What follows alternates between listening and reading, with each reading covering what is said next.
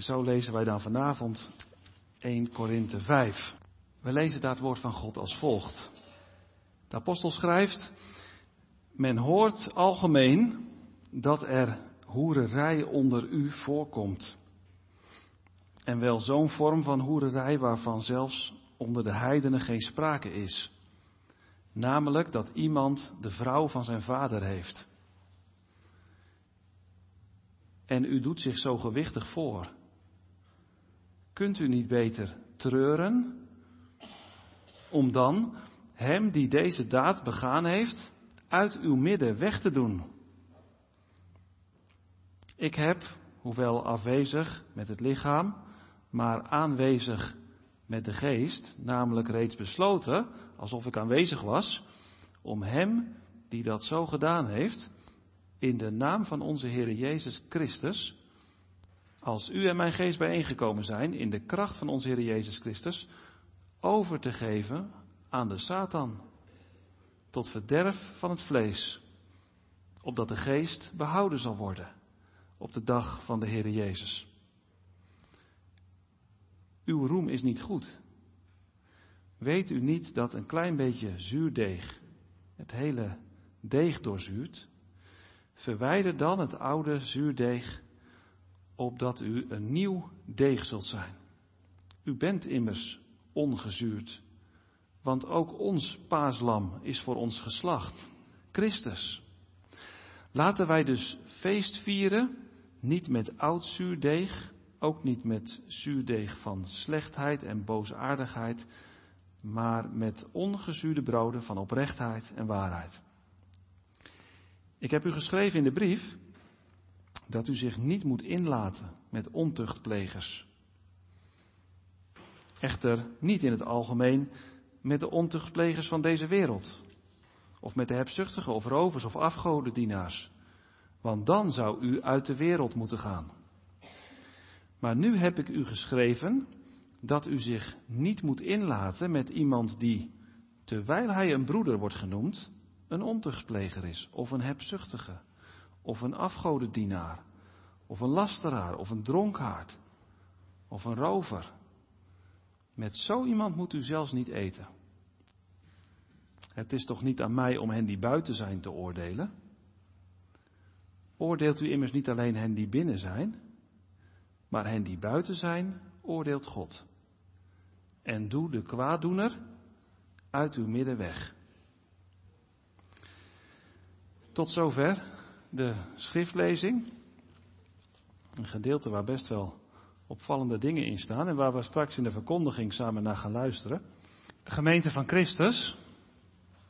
Het gaat er nogal radicaal aan toe in 1 Korinthe 5. En ik vraag me af, kunnen wij daar ook van leren vanavond? Dit staat niet zomaar in de Bijbel, maar waar raakt dat ons? En ik zou u uit willen nodigen, zoekt u met me mee. Paulus begint nu in het vijfde hoofdstuk ineens over hoererij. En het Griekse woord daarvoor, misschien klinkt het jou ergens bekend. Het Griekse woord is porneia, hoererij. En de Grieken die gebruikten dat woord voor prostitutiepraktijken die rondom de afgodentempels voorkwamen en die, in, die bij hen toch wel redelijk geaccepteerd waren. Maar in het Jodendom, in de tijd van de Bijbel, en ook in het Nieuwe Testament, heeft dit woord toch wel een hele negatieve lading. Het gaat bij dat, bij dat woord hoererij, porneia, gaat het dus om um, allerlei uitspattingen buiten het door God ingestelde huwelijk. En dat zijn dan allemaal dingen eigenlijk die niet echt uitdrukking geven aan de liefde, zoals God het bedoelt. En waar ook bewust of onbewust schade mee wordt aangericht aan jezelf of aan de ander. En nu is de schrik van dit hoofdstuk in de Bijbel dat dit soort dingen ook in de gemeente voorkomen. De gemeente. Die Paulus aan het begin van de brief zo hoog aanslaat. Geroepen heiligen zijn het in Korinthe. Ze zijn in alles rijk geworden en Paulus, hij, hij dankt daarvoor aan het begin van hoofdstuk 1. Maar daar komen dus dit soort dingen voor. Hoe kan dat?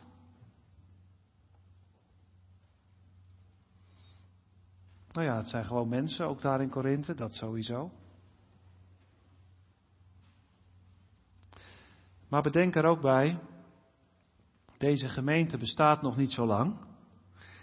En het zijn mensen die geen Joodse of christelijke opvoeding hebben gehad. En ze zijn tot geloof gekomen.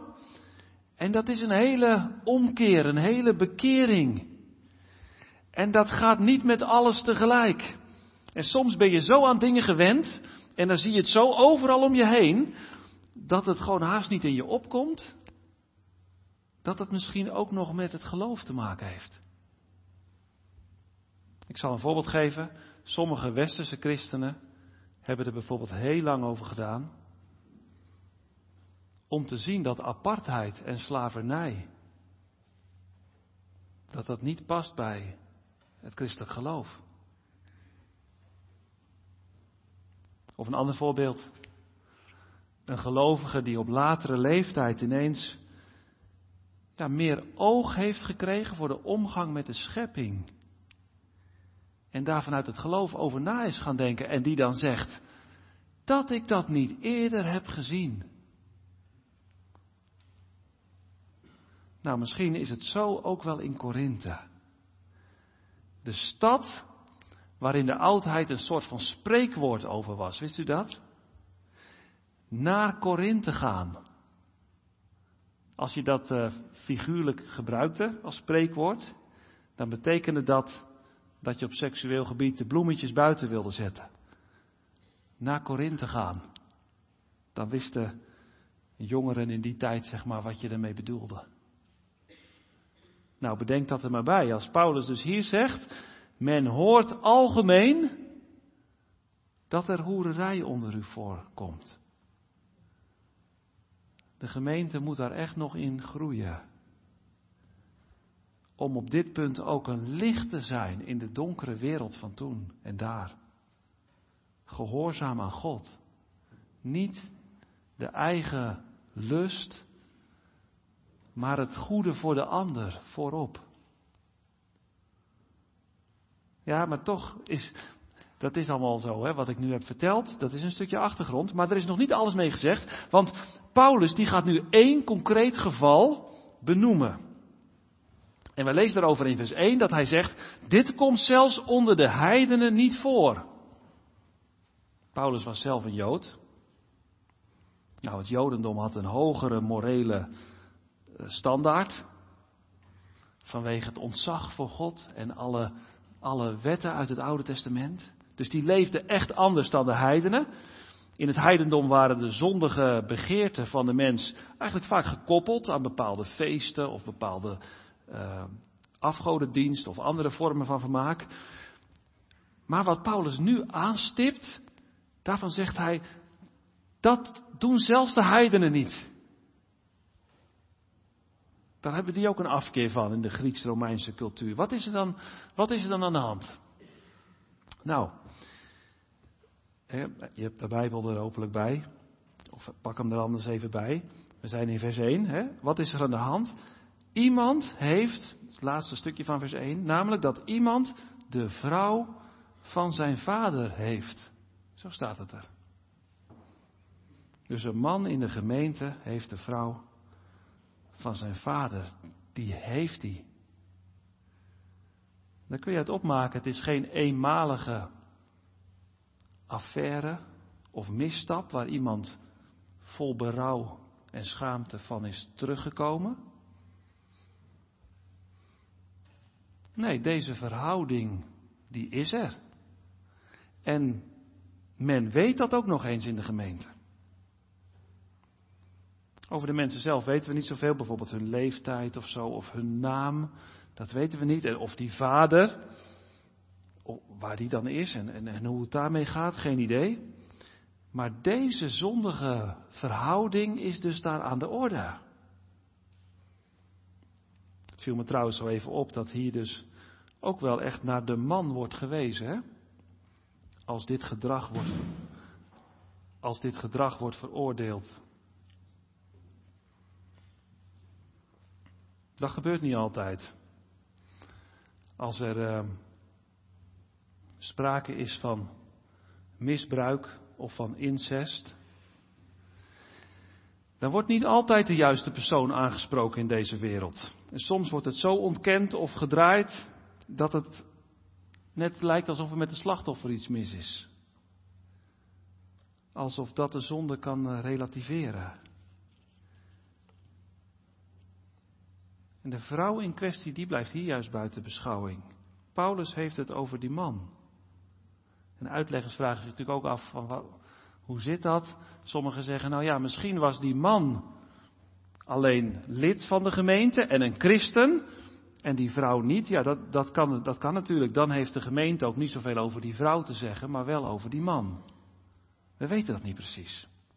Wat verder nog opvalt in vers 1, dat het woordgebruik heel erg doet denken aan Leviticus 18. In de Griekse vertaling een beetje hetzelfde soort woorden komen voor. Leviticus 18, het Oude Testament, de wetten van Israël. En daar wordt ook heel precies allerlei seksuele handelingen tussen familieleden worden daar verboden. Heel duidelijk. Maar de belangrijkste reden voor Paulus om hierover te gaan schrijven, dat is eigenlijk de vraag van wat heeft de gemeente in Korinthe nu met deze nare en verkeerde situatie gedaan? En het antwoord is eigenlijk onthutsend. Ze hebben daar niets mee gedaan. Ze doen zich gewichtig voor, zegt Paulus in vers 2. Ze zijn helemaal niet verdrietig over dit kwaad. Wat zou dat zijn, hè? dat gewichtig doen? Waarschijnlijk heeft dit te maken met het geloof van die Corinthiërs, waar als het ware iets net niet helemaal goed op zijn plek zit. En dat sluit een beetje aan bij iets van vorige week. Als u er vorige week zondagmorgen bij was, toen zei ik ook al van, die gemeente Korinthe, die, die vinden Paulus eigenlijk maar een tobbert, want ze denken zelf dat ze eigenlijk al helemaal klaar zijn. Dat God ze al daar heeft waar hij ze hebben wil. Alsof het koninkrijk van God al helemaal begonnen is. Ze zien dat als een geestelijke zaak, dat is iets in je hoofd, in je hart. En dat is al voltooid. Het is al zover. Niks meer nodig. Wat moet je dan nog met Paulus, met al zijn commentaar? Dat zou je nog moeilijk doen. En ze maken daarbij een onderscheid tussen het lichaam en de geest. De geest is eigenlijk, nou, al helemaal klaar, zeg maar. Die hoort al bij de toekomst van God. Dat is allemaal al lang begonnen, het koninkrijk. En het lichaam, nou ja, daar heb je verder niks aan. Dat hebben we ook al gehoord, hè, uit 1 Korinthe 15 rond Pasen. Moeten we even wat verder terugdenken. Maar toen hebben we dat ook al gezien, dat ze dat niet konden geloven, dat het lichaam weer zou opstaan. Want in Korinthe zeggen ze, geloven doe je met je geest. En je lichaam, dat stelt niks meer voor. En wat je daarmee doet, dat is de volgende stap, dat maakt dus ook helemaal niks meer uit. En daarom vinden ze Paulus ook wel wat tobberig. als in het geloof alles toch al goed is, waarom zou je dan, behalve dat je het nog over wijsheid en zo hebt, waarom zou je het dan nog gaan hebben over dingen van je lichaam wat er wel of niet goed is? Dat telt toch niet meer. Nou, kunt u zich voorstellen, kun jij begrijpen, dat die gemeente dus eigenlijk daardoor op het punt van seksuele reinheid ook heel zwak staat. Want om en heen in Korinthe is van alles te koop. En in hun geloof maakt het eigenlijk niet uit wat je met je lichaam doet. Nou, die combinatie. Die maakt dus dat zo'n situatie waar ze in de samenleving in Korinthe zelfs van zeggen van nou moet dat nou. Dat ze daar in de gemeente geen punt van maken. Ze laten er geen traan om. En dan wordt duidelijk wat Paulus ervan vindt en wat hij van de gemeente verwacht in vers 2 aan het einde. Waarom uh, zouden jullie niet beter treuren om dan, om vervolgens hem die deze daad begaan heeft, uit uw midden weg te doen? Zo. En Paulus gaat erop door in vers 3 en 4. Beetje moeilijke versen wel. Hè? Hij zegt, ja, ik ben afwezig met het lichaam, maar door de geest ben ik eigenlijk bij jullie. Dat heeft waarschijnlijk ook een beetje te maken wat ik net zei bij de geloofsbeleidenis. Hè? Als de gemeente Korinthe samenkomt, dan is Paulus daar helemaal mee verbonden, alsof hij er zelf bij is. Maar als je samen bent in de gemeente, dan ben je toch ook samen bij God. En dan kunnen zulke verkeerde dingen toch niet blijven bestaan. Dan kunnen we toch maar één ding doen. En dan zegt hij eigenlijk, ik heb dat besluit al genomen. Alsof ik bij jullie in de kerk was en wij samen voor God waren. En deze situatie aan de orde stelden. En dat het voor ons duidelijk was. En ik heb het al besloten. Wat er met deze man moet gebeuren. Nou, dat staat in vers 5. die moeten we overgeven aan de Satan.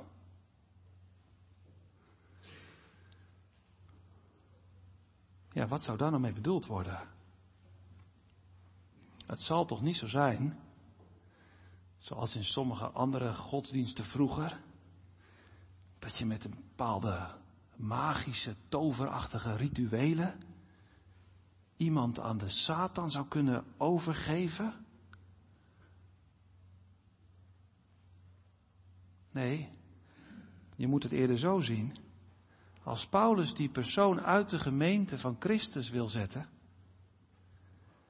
hè, dan is die buiten de lichtkring van de Heer Jezus. En dan komt hij dus weer veel meer in de invloedssfeer van de boze.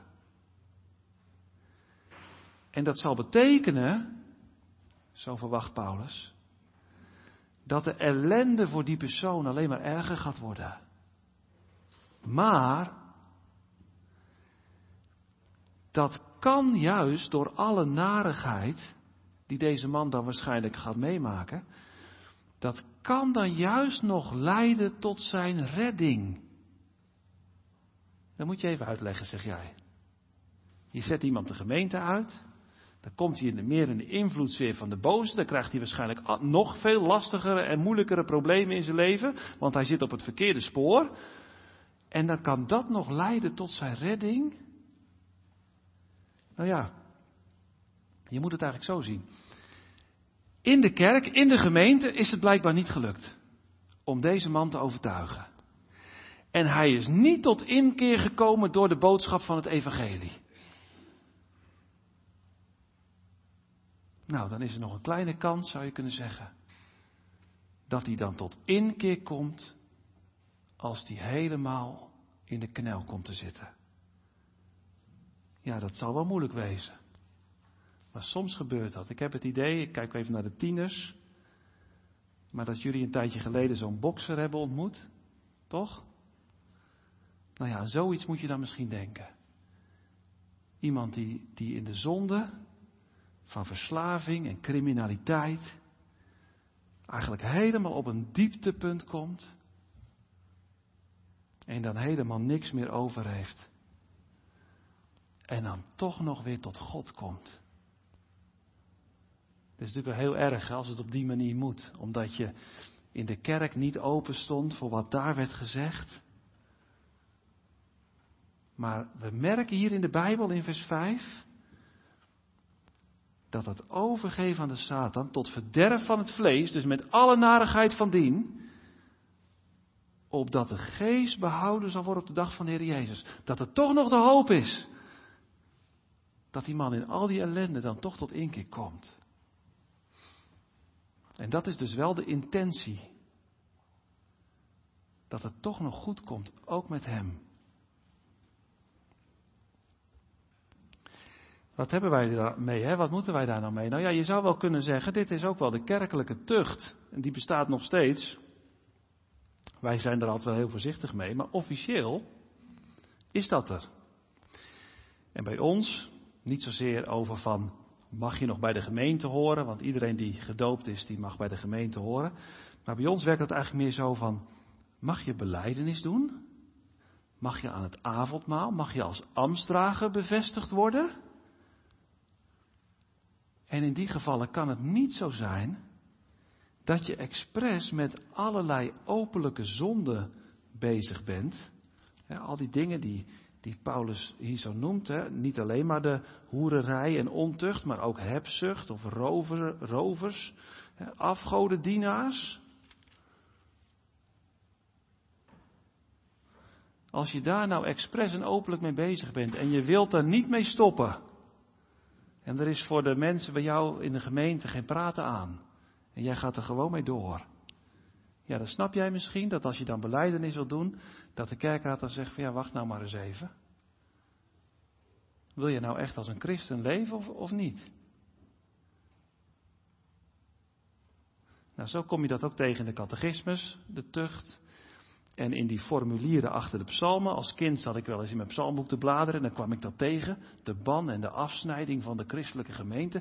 Nou, zo gebruiken wij dat niet meer, zei ik al. Maar, maar goed, die bezwaren tegen beleidenis en wandel bijvoorbeeld van een ambtsdrager. Of bij het censura morum rond het avondmaal. Hè, dat, dat zulke dingen toch aan de orde kunnen komen als het nodig is. Nou, 1 Korinthe 5 heeft die praktijk in onze kerk dus wel beïnvloed. Is natuurlijk wel belangrijk dat dan wel alles geprobeerd is hè, om, ja, om iemand tot verandering te brengen. En dat zijn natuurlijk stappen die ook in Korinthe eerst gezet moeten worden. Maar als dat allemaal niet helpt, dan moet het wat Paulus betreft toch wel duidelijk zijn, voor zo iemand is dan in de gemeente geen plaats. Is dat niet hard? Is dat niet te stellig, te rigoureus? Zit daar eigenlijk wel genoeg genade en geduld in, zoals je dat bij de Heer Jezus ziet? Ik snap, als dat, ik snap het als u dit, zich dat afvraagt. En ik heb er ook over nagedacht, maar toen bedacht ik me ook weer dat de Heer Jezus altijd wel heel geduldig is met zondaren en tollenaren. Maar dat hij bijvoorbeeld richting de fariseeën, of soms ook richting zijn eigen leerlingen, toch ook heel scherp en radicaal kon zijn. En juist omdat Paulus de gemeente zo hoog heeft staan en zegt het is Gods gebouw, het is Gods akker, het zijn geroepen heiligen, ze zijn gekocht met het kostbaar bloed van Christus, ze zijn nu Gods eigendom, ze zijn zijn ambassadeurs in deze wereld, ze zijn apart gezet voor zijn heerlijke toekomst. En natuurlijk, ze zijn niet volmaakt, maar, maar Christus is, is toch ook voor hen gestorven en God is wel de heilige. En Heere God vergeeft de zondaar. En hij heeft de zondaar lief. Maar het blijft staan dat God de, de zonden niet kan verdragen. En Paulus is een gelovige die daar heel diep van doordrongen is. Hij weet vanuit de Bijbel en vanuit het Oude Testament ook. Dat de engelen voor de troon van God, dat, dat die continu roepen, heilig, heilig, heilig. En dat ze hun ogen bedekken en dat ze hun voeten bedekken. En denk je dan dat wij met ons lichaam zomaar kunnen doen waar we, waar we zin in hebben, wat er in ons opkomt? En, en, en als Jezus de hoogste prijs heeft betaald om ons voor de poorten van de hel weg te slepen, dan kan het toch niet waar zijn dat wij dan heel bewust kiezen om door te gaan met dingen die bij het rijk van de duivel horen. Dat we die dingen zelfs koesteren. En dan benadrukt Paulus hier dus het geheel van de gemeente. Dan zegt hij, ook in de gemeente is wel radicaliteit nodig. Nou, ik, ik somde zo in het kort net even drie dingen op. Die ga ik nog even één keer herhalen, dat u die ook kunt, kunt meemaken. wat zijn nou de echte redenen dat die radicaliteit volgens Paulus nodig is? Nou, dat is dat hij de gemeente ziet als een gemeente van Gods toekomst. Dus de gemeente mag hier al iets weerspiegelen van hoe mooi het straks zal zijn. En dat licht mogen, en moeten wij verspreiden in deze donkere wereld. Daarnaast noemde ik de heiligheid van God. Hij is zo anders dan wij. En hij gaat ons zo ver te boven. En in de dingen waar, waar de Bijbel duidelijk over is, daar past ons maar één ding. Gehoorzamen. Gehoorzamen. En als dat niet lukt, het aan God beleiden en weer opnieuw beginnen. En de derde reden, dus dat wij de gemeente zijn van Gods toekomst, die het licht in deze donkere wereld mag verspreiden. De tweede reden, Gods heiligheid. En de De derde reden, het werk van Christus. In de hof van Gethsemane en aan het kruis op Golgotha heeft hij voor ons geworsteld en gestreden. En alles opgegeven om ons te redden. Onze zonden brachten hem naar het kruis. Dan kunnen wij toch niet de schouders ophalen en er vrolijk mee doorgaan. En in de gemeente ben je dicht bij deze Christus, bij deze God. En echt, daar ben je als zondaar welkom. Om te komen zoals je bent. Maar met dat hij je aanspreekt, voel je ook het appel, dat, dat jouw inzet ook wordt gevraagd, om niet te blijven zoals je bent, maar om heilig te zijn voor Hem. En dan kan het ook zijn in de gemeente vandaag, dat we dan tegen iemand moeten zeggen, joh, dit kan zo niet langer.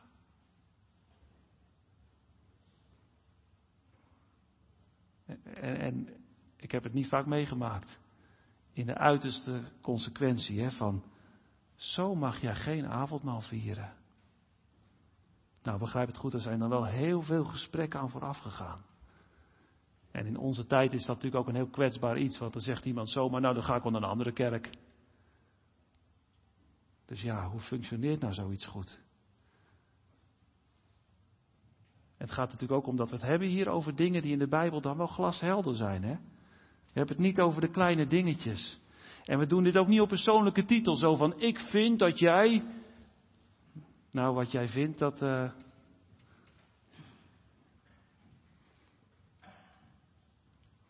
Nee, zo kun je ook heel veel afbreken hè, met dat ik vind.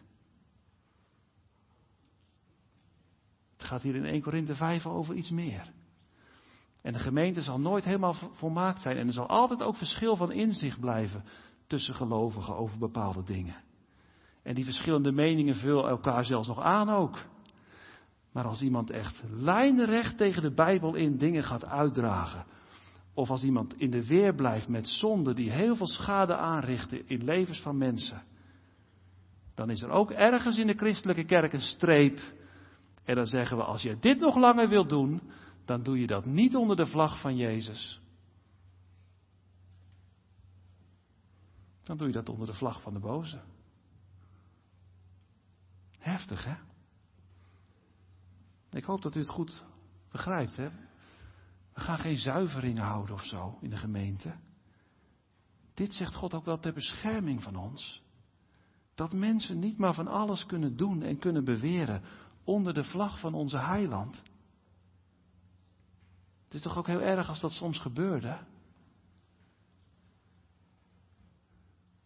En dan noem ik ook, omdat het hier er ook eigenlijk een beetje zo over gaat, noem ik dan ook maar even hè, die misbruikzaken bijvoorbeeld, ook in de kerk. Niet alleen bij RTL en SBS of, uh, of in de sportwereld, maar ook soms in de kerk of in christelijke families. En dat dan dingen zo soms eerder werden toegedekt en gesust in plaats van dat het nou eens recht werd gezet.